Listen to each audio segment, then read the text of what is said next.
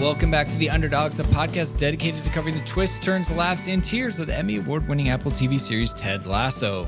And for the last time covering an episode, we're going to do it the only way we know how to. That's with an episode overview, a little three-word episode review. The last one, we'll talk about what happened off the pitch and on the pitch, get you to that main theme of the episode, a last round of pub trivia, and then also a final winner football dinner, maybe? I think so, Brandon. Well, we'll have to find out, because today we are covering the series finale of Season 3. It's episode 12, So Long Goodbye. This emotional final chapter of Ted Lasso took a lot of different turns, and we're going to talk about it. That's right. And of course, final plea, at Pod Underdogs, engage with us on social media. There's been a lot of really great discussion about the finale, Twitter and Instagram. So love that so far. And then, of course, if for the last time you're listening to this show, although we are going to do a series wrap up as well, hit us up on Apple Podcasts or Spotify. 5-star review really helps us. And, We've grown significantly since we started publishing in March, so I'm really pleased about that. All right. Well, look, we got to sum this one up. It's kind of the mega one, the finale. So much happening, but, you know, three words. Here we go. Nick, what about you? Better left unsaid. Kind of an odd dialogue episode, and I think there was a lot that did not get communicated. All right, Dan?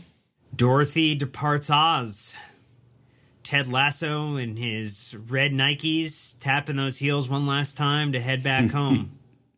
No, that's well done. I said happy open endings because they definitely hedged themselves on this one. I think there's definitely some finality, but there's plenty more where they could continue if needed. So let's start with On the Pitch, AKA the football stuff. It was the opening of last episode that started with a look at the Premier League table with Gary Lineker, Thierry Henry, and Sky Sports. We learned Richmond is a one win and drop points from City away from winning the Premier League. They were all picked to go down, be bottom of the table, and here they are on an unbelievable run from Ted Lasso's Richmond. 16 in a row. Can you believe it? That is it. And to be fair, 16 unbeaten. Is that right? Or is it 16 win streak, Nick? Regardless, that is it's a wild run. I mean, yes. Like it doesn't happen very often in football, let alone from a team who was just promoted into the Premier League. And so, yeah, suspending disbelief a little bit is critical here, but you know, they needed to be 17 and for City to do something silly to win the league. And if you know any recent history of your Premier League, City don't do something silly very often. So it's a mountain to climb. Well, I tell you what, looking at some of these, there are some wild streaks. It wouldn't quite crack the top. I mean, it's no Arsenal Invincibles, but there is a lot going on here.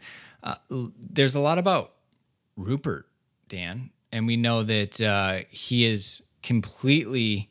what would you say, evolved full on to his character? I mean, we see a lot of the black cape in this episode as well. Look, he's going into his cancel era. And that's the thing we need to think about Rupert in this moment is that the allegations have come out and two other individuals are stepping forward to provide information about misconduct at the highest level of West Ham Football Club, which sees him on the brink potentially of losing a second football club, the first one due to the same issue through divorce, and potentially a second time. So, you know, very much putting him on the precipice of losing a lot at the end of this season. Yeah. All right. I mean, you know, I just thought I'd leave it there. I don't want to give him too much of the limelight this early, but what comes next breaks Ted Becca shippers' hearts as we enter the home of Rebecca Welton, who tells Thierry Henry to shut up, just like Beard did in season 2. That. Oh, that love the band. She's got to stick up for him.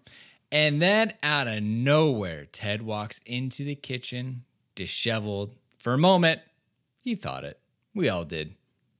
And then it came to a little bit of a moment of intimacy between Rebecca and Ted until the ultimate fake out took place. I was not prepared for this. This was uncomfortable.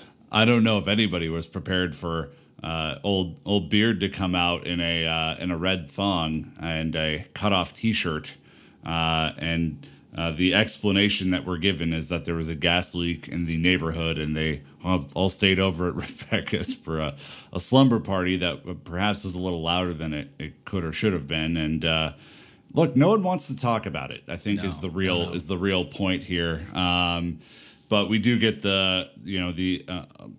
we didn't get the truth bomb on camera last week, right? So we do get the confirmation of the truth bomb that, Rebecca says, it's not that I refuse to talk about you going home, Ted. It's that I refuse to accept that you're not coming back. And so, just as we thought last week, Dan, Ted has kind of confirmed his decision that he's going to leave Richmond. He's going to go back home to Henry. And in that moment, we know that the thought of it being a season finale, where people were holding on hope for the fact that it said season finale on the episode description on Apple TV, were potentially in Oz as well. And it was more of a series finale that we were walking into very, very early in the episode. And that took us to Brandon back to hanging out with the team.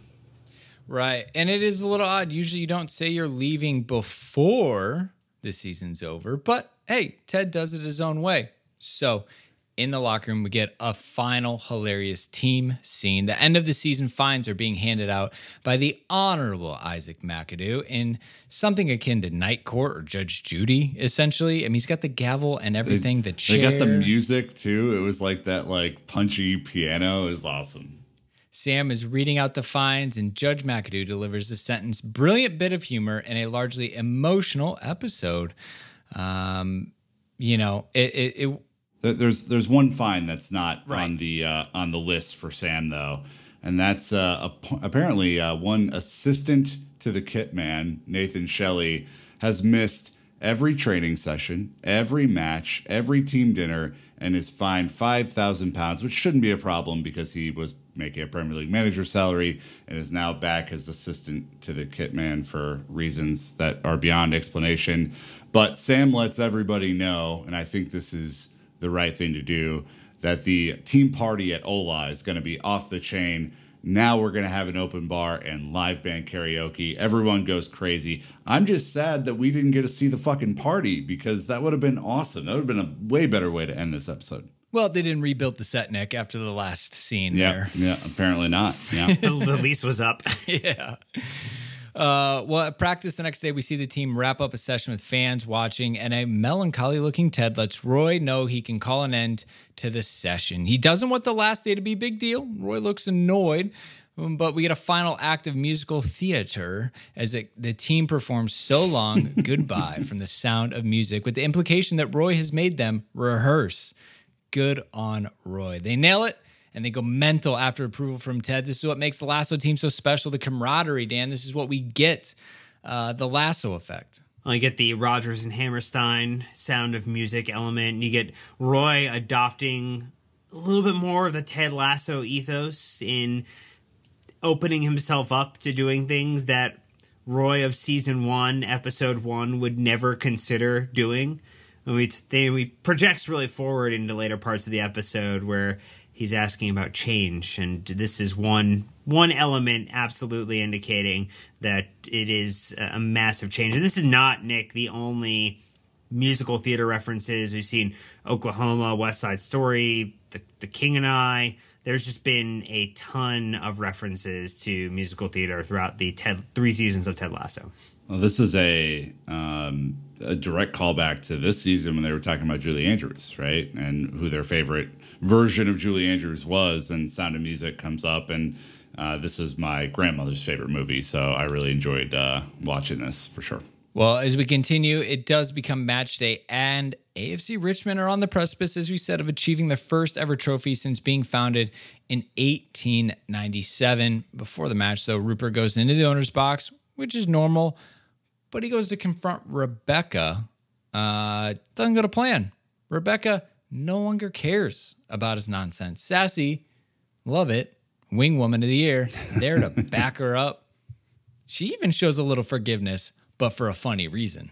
Yeah, this is really good. She, I love her expressiveness when she's delivering lines, and she says, "Heard the news. Ooh, ouch. Looks like you're going to lose another team. My God, you get through them like wives or mistresses, or I'm assuming tubes of hemorrhoid cream. But in all seriousness, I do wish you the best because you're the fucking worst." And you know what?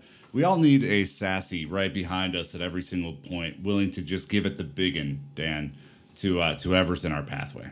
Look, again, we did talk about Nora and Sassy maybe not getting the minutes on this season, but a good opportunity for her to close it out with a bit of an all-timer in just how she lays it at the feet of Rupert and sends him to go enjoy the fake company of those who are just happy to be invited on his ticket and on his dime and aren't really the same people. You've got the contrasting boxes. You've got the people that Rebecca has surrounded herself with and the people that Rupert has surrounded himself with. And they tell different paths of people who've built community and people who've bought community. Good point. Good point. Well, on the pre-match side, we get a magical cry sesh because Ted let Beard and Roy put together a slideshow as a way to say goodbye.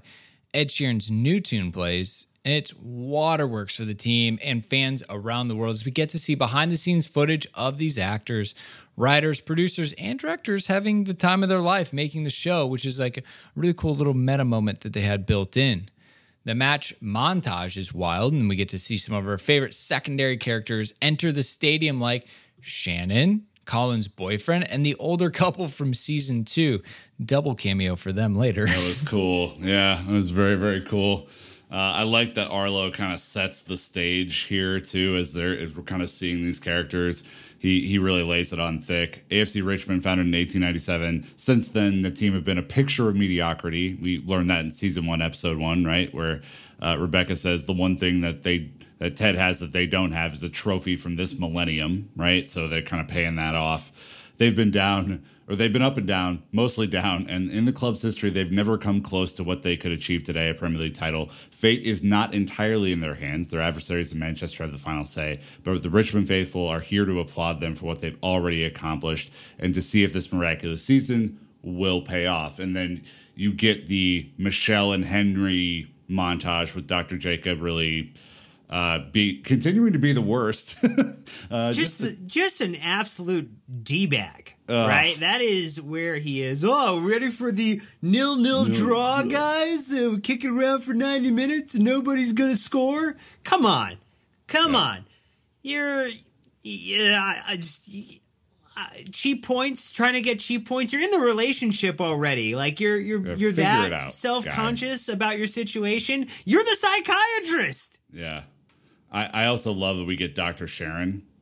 Like she's on her, apparently wherever she is, we know she travels around, right? She's on her hotel bed looking.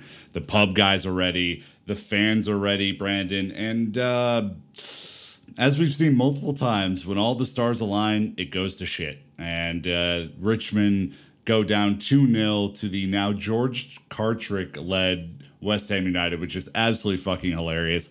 I love this little callback to season 1 where he's now coaching West Ham in replacement of Nate Shelley. And City is also leading Liverpool. So this couldn't be going worse in terms of the title. This is basically the antithesis of what they need. You're not wrong. Everything is going the opposite direction that they need it. You know, you can see just how desperate Rupert is, a bit embarrassingly, his desperation. But he's pretty happy going into half. So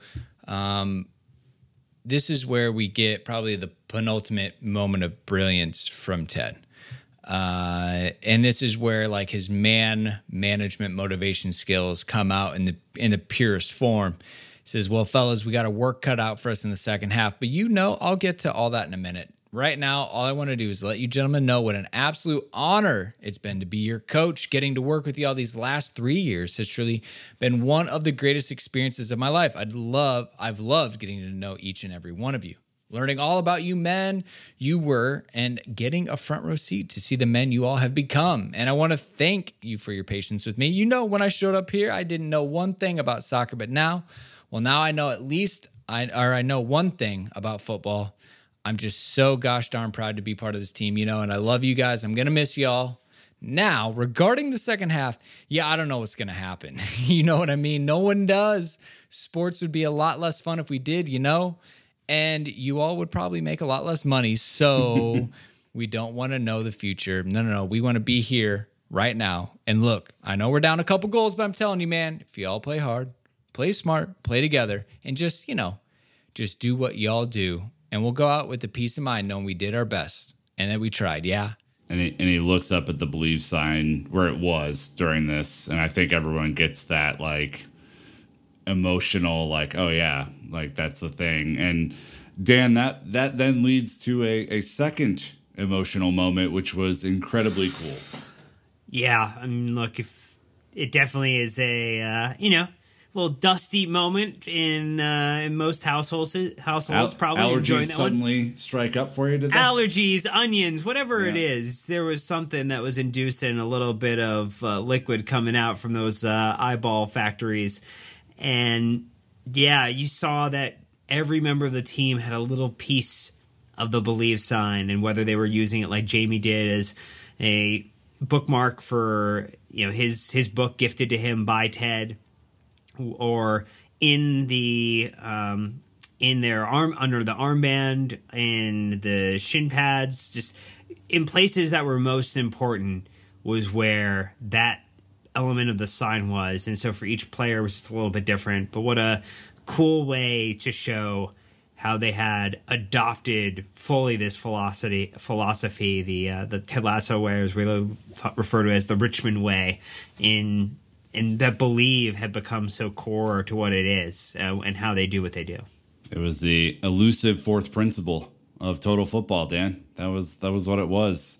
And I love this. Not sacrifice. Not sacrifice. No. He says, I know, like, folks like to say there's no place like home, obviously, referring to the Wizard of Oz. That's true, you know. But, man, there aren't a whole lot of places like AFC Richmond either. 1-2-3 Richmond. They go out hair on fire in the second half, Brandon. Yeah, they did. I don't personally remember the last time I saw a sequence in which the goal had been struck so many times in a row. But, hey, a little bit of theatrics for the team. Finally get the goal, right? Brings it back to 1-2, thanks to a back post upper 90 screamer from Jamie Tart, who, yeah, had to kind of find himself in this one, huh? Rupert comes down from the stands, pushes George Cartrick, injures, because he wants him to injure Jamie, and he refuses. The stadium erupts, gives him the wanker treatment, and now Palpatine falling down into the well in outer space. He's gone at this point. There's no coming back. And actually, Rebecca looks sad for him, Dan. Yeah, it's a realization of how far she's observed him fall from grace. And, you know, they at one point loved each other. And so even if the downfall is the doing of that own individual and their inability to change and their inability to make positive momentum, particularly as we saw a couple episodes prior, Rebecca was willing to entertain the fact that she could have maybe an adult relationship with Rupert, that they could be on the same sides of things, that they could laugh about a food fight, talking about a revived Super League. Seeing that his fall to now lose the new club, to lose the thing that he loves so much first in AFC Richmond, to have all the supporters hate him where they once adored him and wanted him back, has been an absolute transformation and the true turning into the absolute dark side and losing. That's the interesting, striking thing too. I just the other day rewatched the charity ball episode from season 1. I think it's episode 4, and he comes in. He's full of life, full of laughter. Everyone loves him. He's kind of the center of attention. And this season, he's like a shriveled up shell of a person. Right, his tone is really moderated. He looks sickly. He's kind of like walking with a limp throughout the game. Obviously, wearing the you know, all the dark clothing and stuff like that. So yeah, his de-evolution has been striking, but he gone. It's OVA over for him. Well, we also learned about the dangers of inseam shorts that are under about 3 inches. Yeah, his socks were definitely taller than his shorts were long. Look, Jamie had to decide again, another moment of greatness from Ted. They were playing Donovan, where Jamie's trying to figure out if he's going to be injured. Comes back on, makes the run, gets the penalty. And they put a little hot potato. Nick, it's not that no one wants it. It's just selflessness. Nice little callback to the practice earlier this season where Ted tried to encourage Isaac to not be boxed into who he's been coached to be. And so they all give Isaac the penalty, and he looks nervous as hell. And he goes and puts it through the net. At first, you get the view as if he kind of put it over the bar, Dan, but he goes and puts it through the net. The just unbelievable Mike Dean, who was a terrible referee before he quit, goes and sees it and awards the goal to Richmond. The replay shows it goes through the net, and we're tied. Holy shit. Well, I tell you what, I missed it. I was not expecting this. So, I don't know, clever, right? Not real, but clever. I give him that. And then you get the opportunity, right, to go forward. Well, I guess, you know, the $5, I do just want to call out the moment when he unfurls it and he looks at it under the sun, and Beard is like, what do you it's real, I promise. And Ted's like, don't let this be a reflection on you. Like, hey, man, I got a problem. Let me figure this out.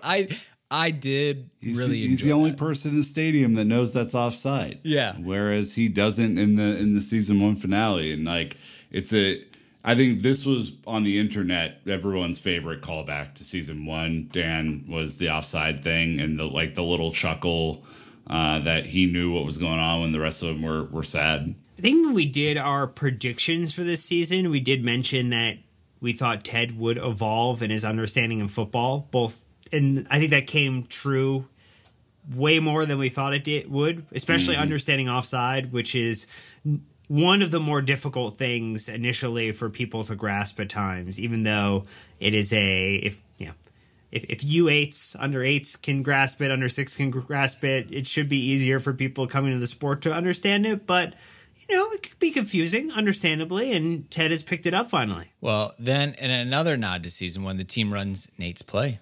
Right. And again, them trying to mime it on the sidelines. Oh, it's a little heavier, Nate, bending your knees. Anyways, long story short, it's the Oscar for the ESPY where Jamie is the decoy and Sam scores the winning goal. Barbecue sauce, raptures from the terraces. Richmond till we die. We're Richmond till we die. No, we are. So we're Richmond till we die. Yeah. And then it's absolute mayhem in the best way possible. By the way, I was watching on the show, Dan, there's no hoardings. There's no advertising boards. People literally just walked out of their seat and onto the pitch. Yeah, well, I mean, to be fair, the stadium that they use in Crystal Palace play is the ground is very close to where the actual action is taking place. So the first row is very much a like hop and go type of situation. There's not a lot of distance in between supporters and the action on the pitch. And so we get Nate and Ted embracing, hugging, celebrating the fact that this goal came off the way that they had drawn it up. You get Colin getting a chance to, embrace and kiss with his guy and do it the same way that he talked about earlier in the season about wanting the ability to just do it and have it not be an issue. And then, of course, Nick, it wouldn't be... You talk about callbacks. I actually think this is my favorite callback in terms of series start to season end, which is the opportunity for Ted Lasso to get the running man going and to have it critiqued about, I don't know how I feel about a white guy doing the running man. Yeah, the go Lasso, go is pretty awesome. And, you know, you noted earlier he's wearing the red shoes and clicking the heels and doing his thing. And look, it ends up being that this dramatic victory is all for naught, right? Because Man City do indeed win the game. They win the title. But what a season for Richmond, Brandon, to come up to the Premier League, to finish in second place above West Ham by 20 some odd points at the end of it. And this team with their core beliefs and their championship level talent have overachieved all year. Well, the funny thing about that is, like, you say championship, but like the roster really didn't change from Premier League down to championship back. So they got to retain most of their players, parachute payments, if you want a deep cut and go learn what those are. But yeah, you know, I was coming to this, I was like, I know as much as that would be a wild fairy tale, I was like, I think this is probably just one too many. And I'm glad that they kind of ended it this way, where it was still a massive success. They ended on a high. I just felt like them winning it would have been a step too far, even, you know, for show riding. So I thought this was good. I mean, it was hard enough to track all the points, Dan, and their streaks. I'm like, wait, they're down here. Now they're up here. We're over here. And so clearly West Ham absolutely nose bombed in the back end of the season. But it was great. It was all the feels. It was the excitement, and it gave the emotional reaction that I think that they wanted to. Man, the only thing we're going to be missing out on with a future season not in the cards at the moment is Richmond away days across Europe. How many fun locations clubs could AFC Richmond had an opportunity to go? Maybe it was at the Bernabeu or the Olympico, some wonderful destinations, potentially other managers that they could have looped in, maybe Roma and Mourinho or other individual. Paris and Mourinho, depending upon how it works, Carlo and Real Madrid. There will be so many really fun cameos that we won't get a chance to see. But in the headcanon, AFC Richmond maybe not win the league, but they might be a great cup side and pushing hard on that Champions League final in the fourth season. Well, if it's there, they're going to have to figure a way to tie it in. But hey, we're going to take an ad break. When we get back, everything off the pitch. We got a ton more coming your way, so thank you to the sponsors, and we'll be right back. So off the pitch, a.k.a. the workplace stuff, we got to break it up. We got to break it up by people, by characters, by pairs again. And sure enough, Ted and Beard. Ted's journey is nearly complete. He's in his office. Gets a text from Michelle that Henry has a countdown clock for his arrival in Kansas. That's when Beard shares that Jane has shredded his passport. Their weird relationship has somehow made it, but it's all good. He has citizenship elsewhere. What a backup plan. We don't need to reveal where, because that's a trivia question for later. Don't you worry about it.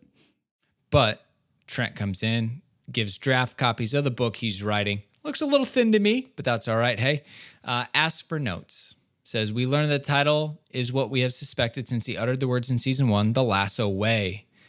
And Trent says, look, I can't finish the book until the season ends, obviously, but before you leave, I'd love to get your thoughts. Let me know if there's anything you disagree with. I won't take it out, but I'm happy to tell you where you're wrong. I love the Beard. Just starts reading it immediately. Overly prosaic. And then Trent's, I got to leave this. Red pen. Goes right for the red pen. You can tell so that Beard is echoing his real-life personality in Brendan with the red striking through it as a writer would. Yeah, you get a little late night though. Ted is still there. I think, you know, we get a little melancholy nostalgia Ted in this episode. I think he understands what he has there, and so he's reading his copy of the Lasso Way. Trent comes back, wants to know if he thinks it's any good. Ted is not giving anything away. We all hate the laugh police. Remember that. And you know what? He heads into the stadium to kind of take it all in on his last day, right? He's sitting there, and then, Dan, we get him interrupted by Rebecca, who has one more gambit to throw at him. Yeah, she lets him know that she's ready to talk about it now, and she goes on a long conversation talking about how they're joined. You know, if you go, I'm going to go. If you stay, we both stay. I can make you the highest paid manager in the Premier League if I sell 49% of the team. I'll get to retain ownership. You'll get to stay here. You'll be crazily paid. We can get Michelle to come over here. Henry can go to school here. It's going to be so much better. Like, I'm laying out the case for every reason why I think you should stay. And realizing as she's laying out the case, putting together the argument, that it is not going to go the way that she wants, that it's going to cycle with the maybe we'll think about it, maybe we'll sleep on it, but the answer isn't going to change. And yeah. Ted lets her know it's not. I love, I mean, she asked him multiple times, would you please stay? Right. And if I think what a negotiating tactic. Yeah.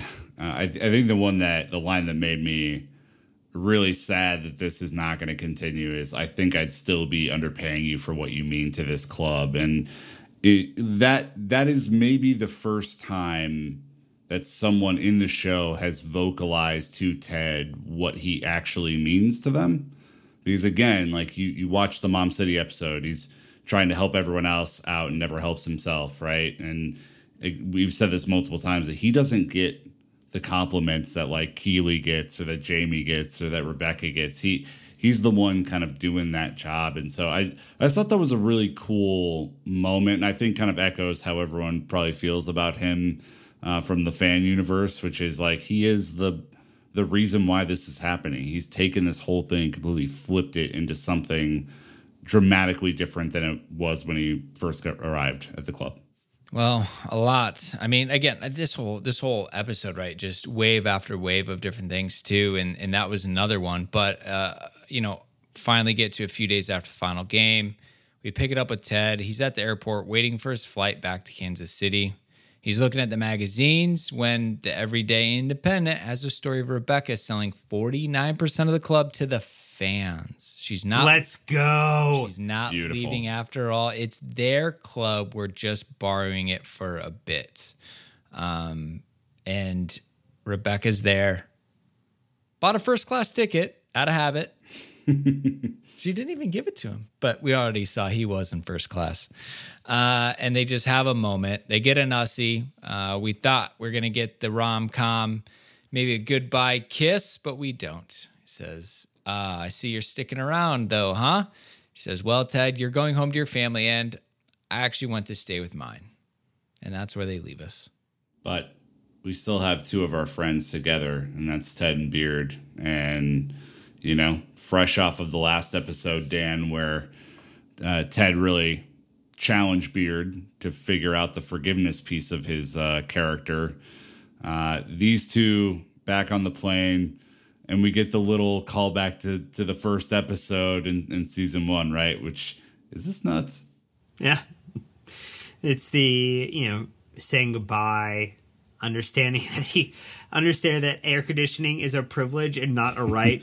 Love that, because that is totally something a individual, particularly in hot places in the U.S., have to deal with their first time potentially overseas, whether it's in UK, Europe, or several other countries. Where, but Beer just lays it out. Can't do it. Doesn't want to go. In love with Jane. Oh, we knew that. With all the conversation about ropes and crazy other things that they've gotten into. Ripped out his heart, stomped on it everywhere, just the way he wanted it. Meant for each other. And they have to come up with a way to get him off the plane because the door is shut. And look, Ted, one last great act for his friend, tells him that the appendix is on the other side as Beard fakes out. That was great. Fakes out bursting an appendix. And Ted gets called an asshole, takes the asshole comment for not going to the hospital with his friend. I mean, they didn't talk about this over beers beforehand. We're waiting till like T- takeoff. Come on, guys. I mean, it was really telling though that based on the story that we now know, how Ted took Beard in at his lowest point, that Beard feels this incredible sense of loyalty that we already knew they had for each other. But that he didn't want to let Ted down, right? He didn't want to let him down. He was prepared to follow him back to Kansas and leave the love of his life or whatever. And, I think that shows a lot of growth. And it's a really cool scene. And both of them have grown in their own ways, right? From where we first met them. They're wholly different people, which I thought was a nice kind of way to wrap their arc together. Absolutely. If we focus on just Rebecca here, she's in her office a little bit earlier. The brain trust, Rebecca, Keeley, Higgins are all chatting PR stuff. Keeley says, the press are asking if you have any comments on Rupert's divorce. Rebecca, yes, of course, but no, No comment. Keeley. Moving on. Leslie and I are asking if you have any comments on Rupert's divorce. Juicier the better. Safe space. Also no comment. Boo the boss.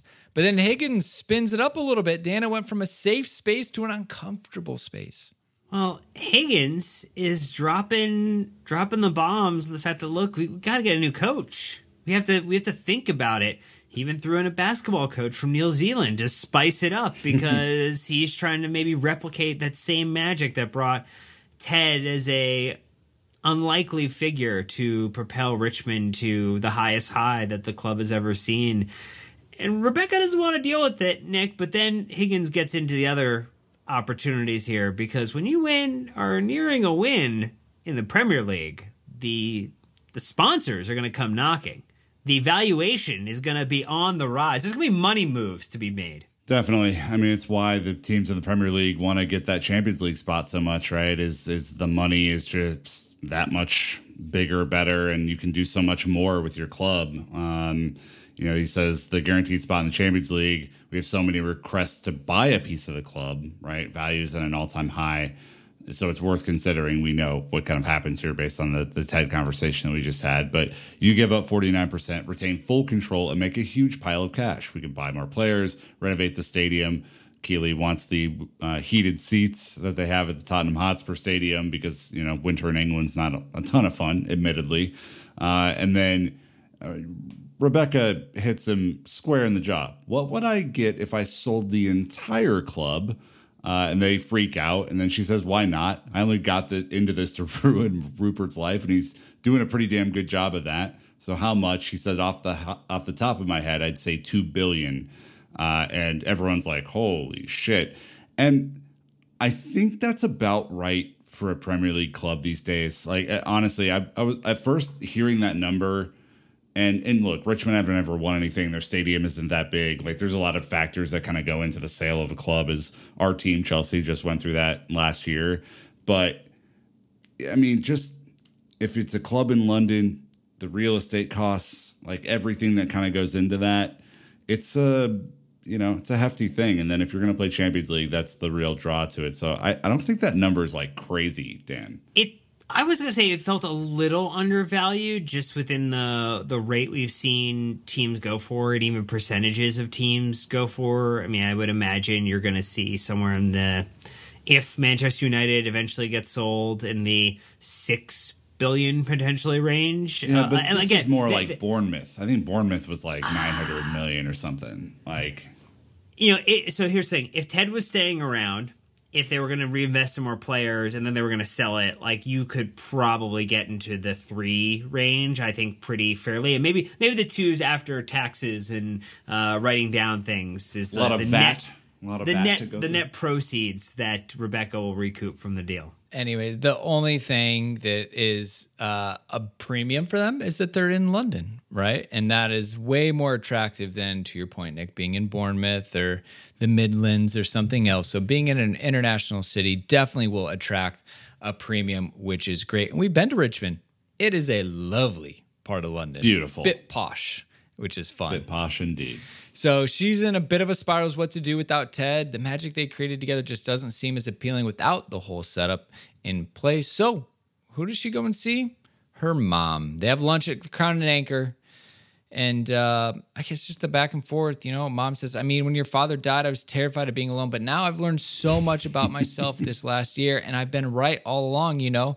I really am exceptional. And Rebecca says, right, mother, you know that Ted isn't dying. He's just moving back to America. You say potato, I say potato. Rebecca's like, I've been thinking about selling the club.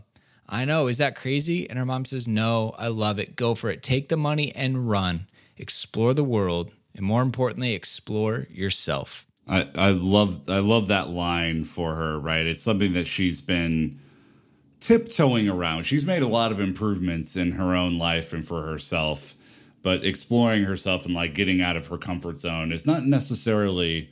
I wouldn't call Rebecca a free spirit, Dan. This is not someone who just kind of floats around like Beard does. This is someone who probably has to take that leap.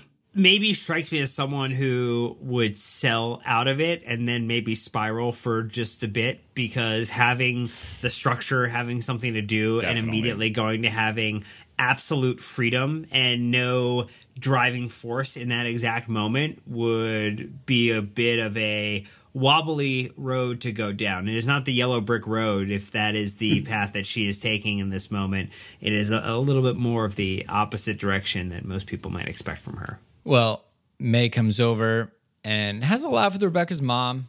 We find out that Jeremy, Paul, and Baz, the three fans that have been a constant throughout, actually took care of the check for the owner of their football club, which is kind of a power move, if we're being honest. And they just want to say thank you. They said, "We just want to say thank you for everything you've done for the club. The love and care you have for this team is inspiring, kind of like that mother we never had."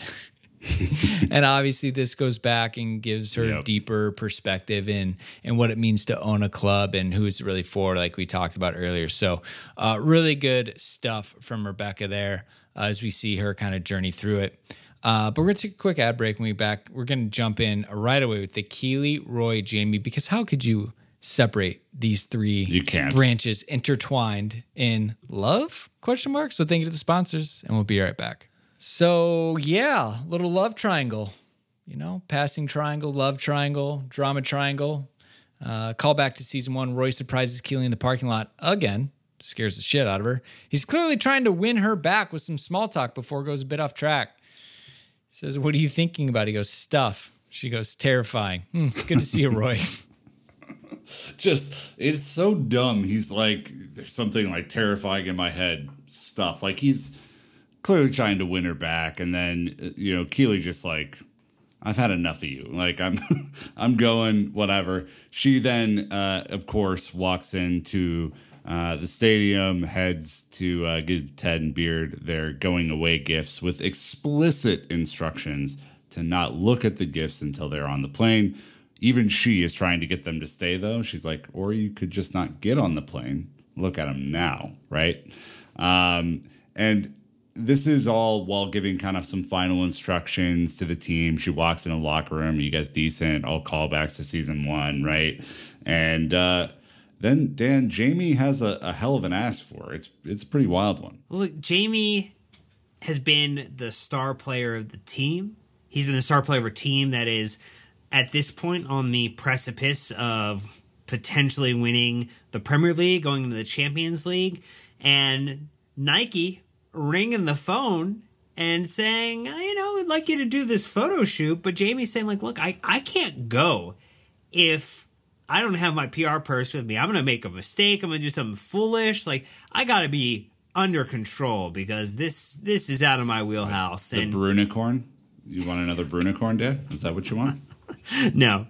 We're getting to a point, though, where he invites Keeley, and she happily accepts the trip and lets her know that ultimately she's going to get a phone call from someone at Nike. They're going to situate it. And Roy, you get the little almost like horror movie shot where you see Roy at the very distance having to watch all of this unfold in front of him, Brandon. And it does not do good things to Roy's mental state.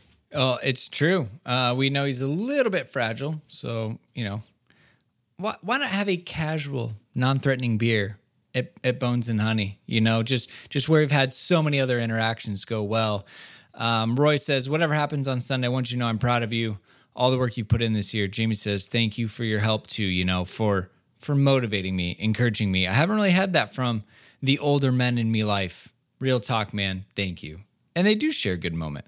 It was nice there for a moment. Yeah. And then we get the regression of all regressions in their dick measuring competition to try and win. This felt super off to me, by the way. I didn't like a large part of this episode, but this one felt like a massive regression where they just start to bicker and argue and dick measure amongst each other for the stuff. And it's just like, for all the progress that both of them have made, it just felt so dumb. Of course, then we get the ring of Keeley's door. They're both bloodied and battered and bruised. And, you know, they walk over there to, you know, throw down a real deal for Keeley, who do you want to pick amongst these two wretches? And she kicks them out. You get to choose.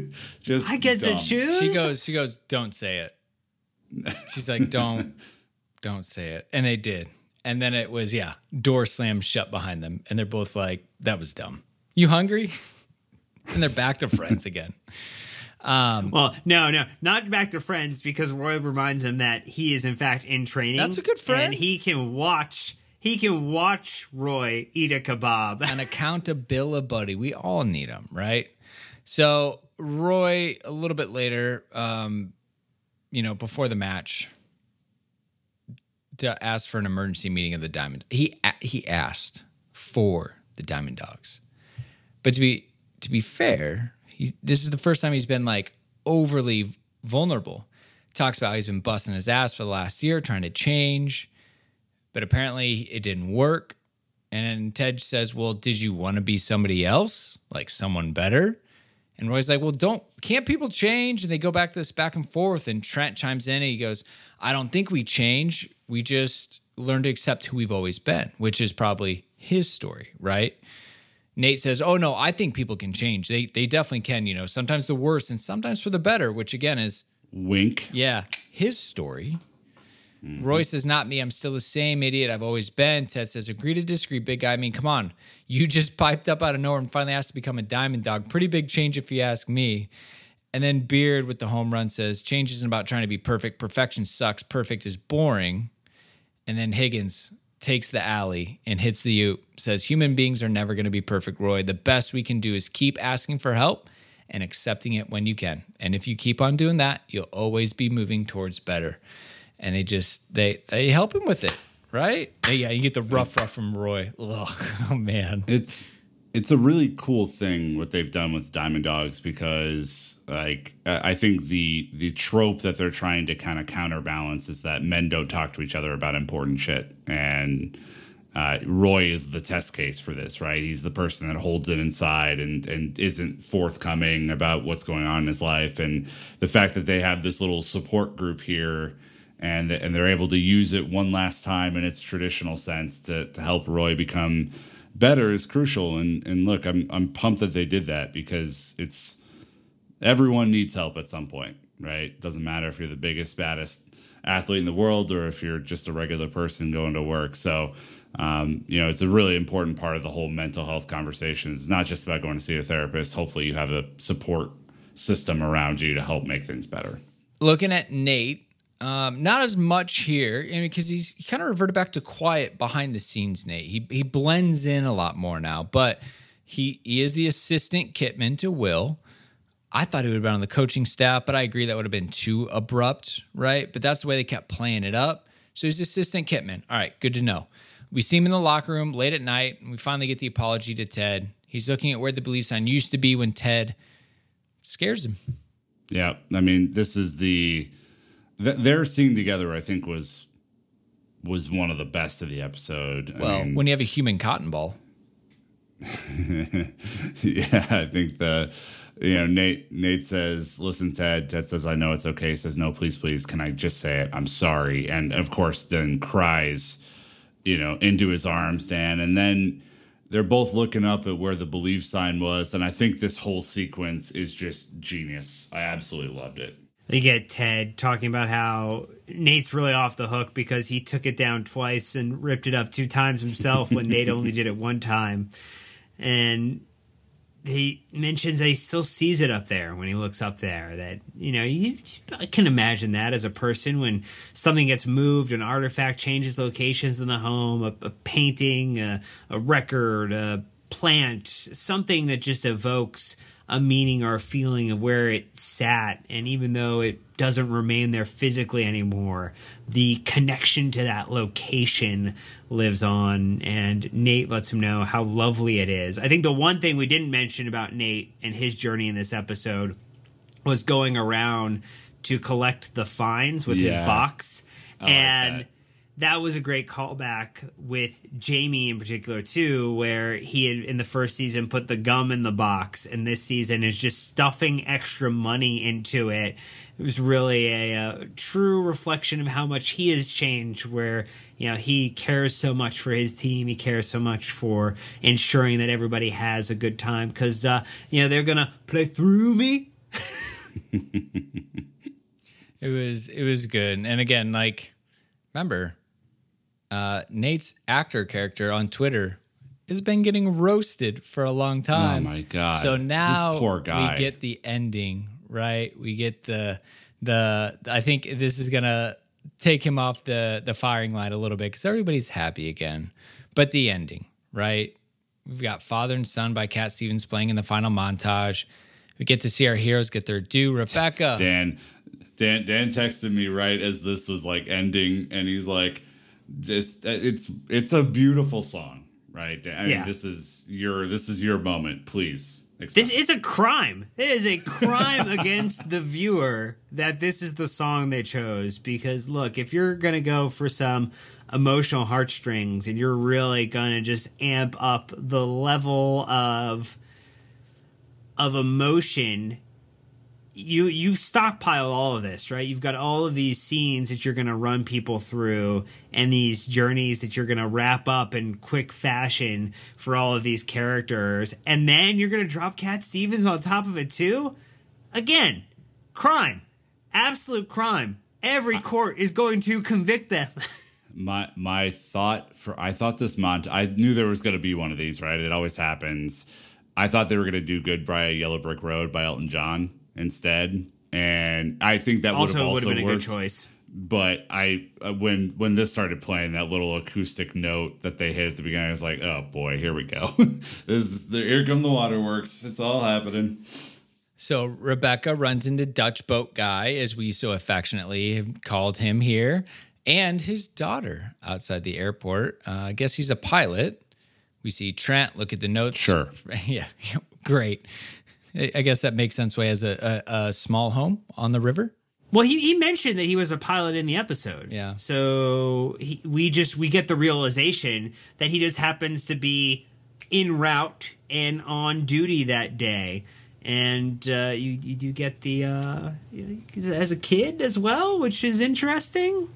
Well, we knew that because of the room and stuff, but like, yeah, whatever. This annoyed the absolute hell out of me. But continue, please. All right. Well, we see Trent look at the note stand from Ted and Beard. Yeah, he has the Beard has the notes, all the notes in it covered. Tabulated. Ted's feedback. Oh yeah, multiple colors like that looked like you know, my last paper I wrote in college. My professor gave it back to me. This one, which I would have preferred Ted's style of feedback, was just the great job, loved it, but changed the name. You know, it's not about me, it never was. Boom! And then Trent gets the book tour. He's signing it. He's engaging with the audience. It is the AFC Richmond Way. And Shannon is first in line to get his autograph. Nice little touch there. I also like that Keeley and Barbara, the new dynamic duo in PR in London, have now formed KB PR. So it's not just about Keeley anymore. They're partners. They're thriving. I think we get some of our formerly departed colleagues. And not in together. Suits. They are dressed down a little bit. Yeah, they're dressed like... relaxed environment. Advertising people. I'm in this business. So, modern professionals. Like, yeah, basically.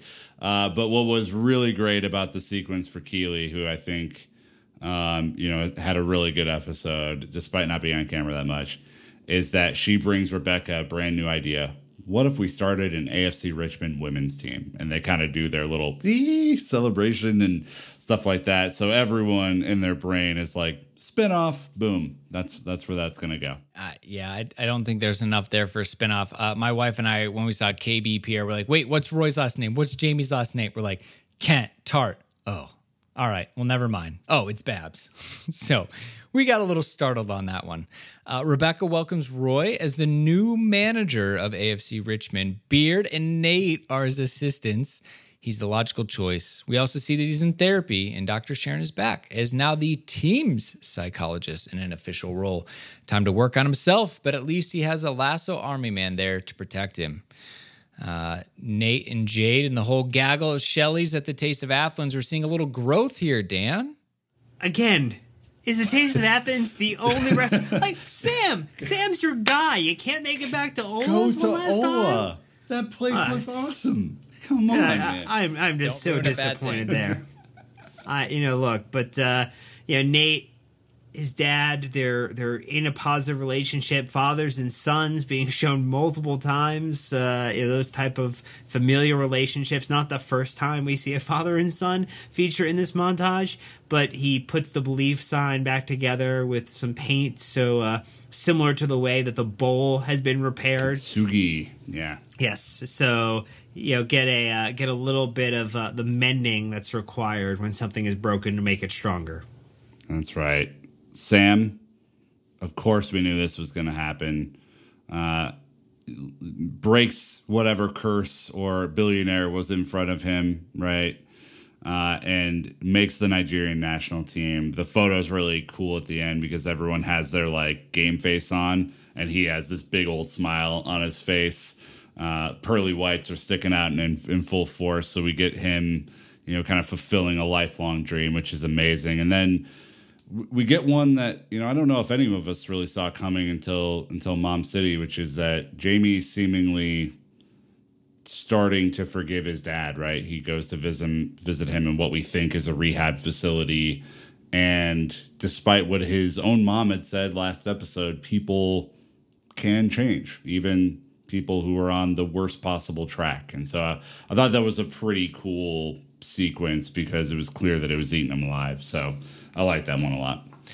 Gotta love Father Higgins rocking that barbecue for the whole team. He has the chef hat on? Yeah. So you don't wear chef hats or barbecue, Higgins. Come on. So to the family we're born with and the family we make along the way, and most importantly, to Richmond. He's truly been the glue of the organization, as Zava pointed out earlier this season. Baz, Jeremy, Paul, May are now shareholders in AFC Richmond. May, most of all. She had a fat stack of shares.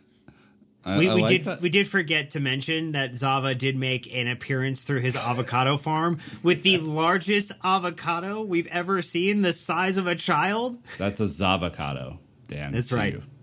Yeah, it's a TM registered corporation there. We make sure we get that. But yes, we do have Baz, Jeremy and Paul and May, all shareholders, part of that 49% of the community that now owns the club, which again, that doesn't exist at the top level of football. Like, there are clubs that have some level of community ownership.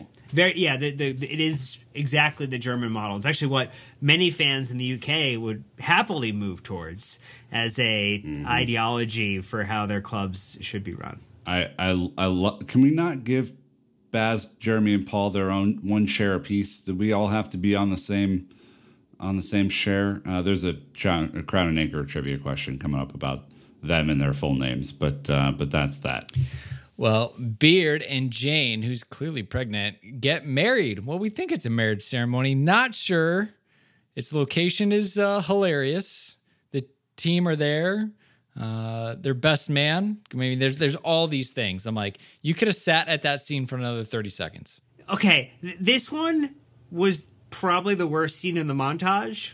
Because, you got to see, Danny can, run through multiple relationships at any given time. He can multitask in a way that a lot of other people can and get approval to multitask throwback, in that capacity, right? Again, Ted not being there as best man does not compute. Like, that fucking is a dumb fantasy type of move there, and I get you've now separated them through continents, and he's back home, and they're over there, and life moves forward. Ted would absolutely be there for the wedding. That's bad storytelling. Bad storytelling. I boo them for that. So the last one here, Ted opens his gift from Keeley. It's the Richmond Green snow globe, which my wife pointed out, we've been there. We sure have. He then dozes off on the flight while reading How to Change Your Mind, The New Science of Psychedelics from Beard. He lands and gets an Uber home. Well, Uber Black Lux is what he got on the way home. Ooh, Mercedes. Why not? He got to see Henry and coach his soccer games. He seems happy, which is good. Question mark? Yeah, I don't know. It's interesting. The song they play at the very end, it's from the Flaming Lips, early 2000 song. If you were into any type of indie music at the time, you were enjoying that, but it's Fight Test. And there's a lot of lyrics in there that I think are interesting, but it was like, I thought I was smart. I thought I was right. Better not to fight. I thought there was a virtue in always being cool. But like just very interesting because I felt like that was not a song that wraps it. I think that's a song that almost feels like a pause button.